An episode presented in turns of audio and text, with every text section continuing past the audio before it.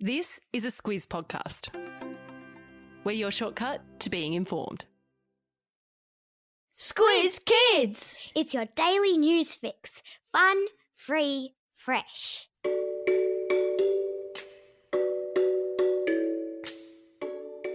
Good morning and welcome to Squiz Kids Today, your fresh take on what's happening in the world around you. I'm Bryce Corbett. It's Thursday, December 2. In Squiz Kids Today, economic bounce on the cards, the world's most overdue library book, Matildas hold their own, and why ducklings swim in a line. That's what's making news, kid style. The Lowdown. There was a glimmer of good news among the COVID headlines yesterday, as there was evidence the Australian economy performed better in the past few months than was widely expected. Gross Domestic Product, or GDP as it's called, is a measure of how much value has been added to the economy over a period of time. The more that the GDP grows, the healthier the economy is, and in theory at least, the better off we are as a country. And in the three months leading up to September, that number shrank by only 1.9%. And while something shrinking that's meant to be growing may not sound like a good thing, the shrinkage was a lot smaller than economists had expected. It's a little bit like celebrating the fact you got a D on your report card instead of an F.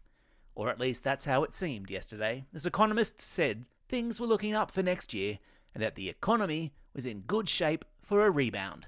So huzzah to that!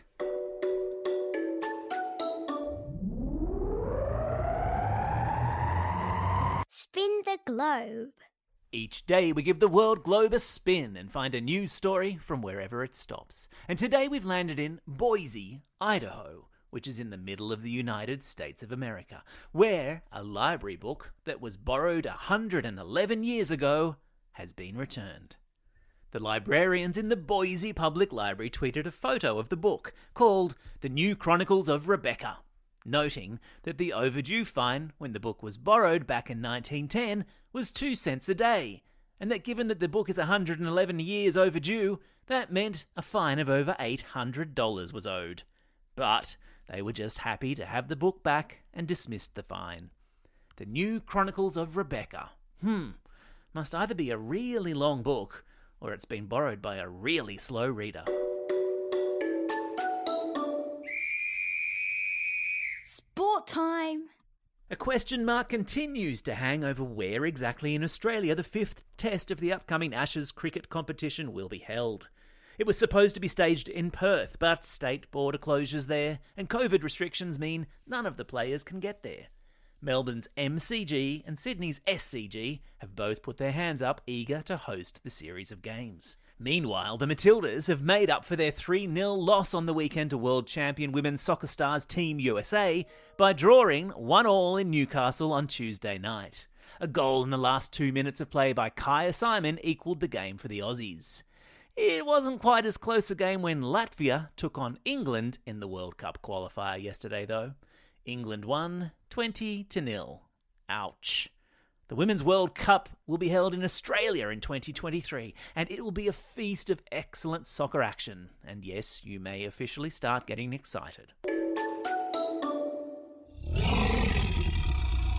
Animal Kingdom.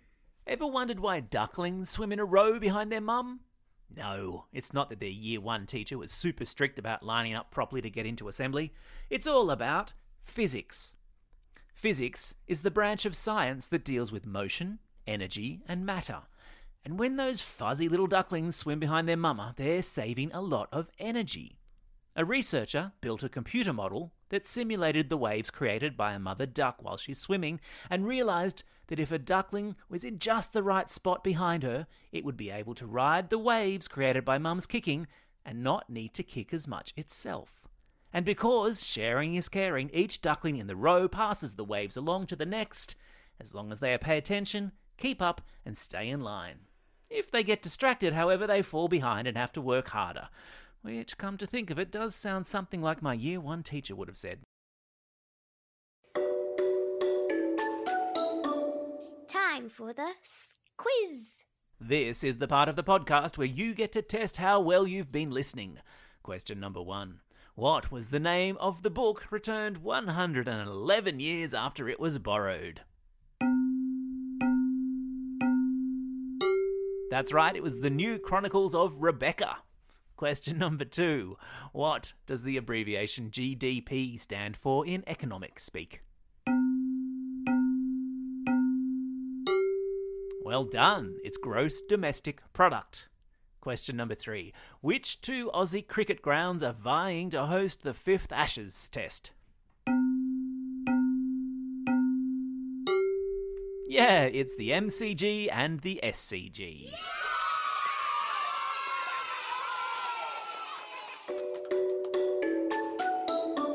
Shout outs. It's December 2, birthday of pop star Britney Spears and rugby league player Payne Haas. And safe to say, a birthday is pretty much all those two have in common. It's also a special day for these Squiz kids celebrating a birthday today. Luke from Cannon Hill, George from Melbourne, Lewis from Glen Innes, Geordie from Albany Hills, Asher from Abbotsford, Renee from Bonnie Bonnyrigg, Anais from Western Australia, and a special birthday shout out to Holly in Graceville.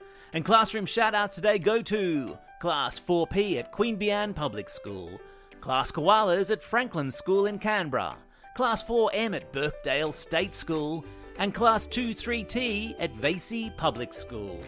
Also to Class 4-3A and Miss Ashcroft at Wilkins Public School in Marrickville, and to Grade 5 and Mr. Marini at Mount Waverley Heights Primary School. Finally, the students in Class 3 Carr Sutherland at Santa Sabina College in Strathfield wish to wish their teacher Mr. Carr all the best for his move to the mountains and to thank him for being an amazing teacher.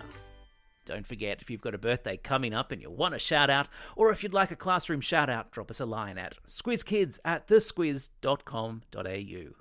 Well, that's all we have time for. Thanks for listening to Squiz Kids today. We'll be back again tomorrow. In the meantime, get out there and have a most excellent day. Over and out.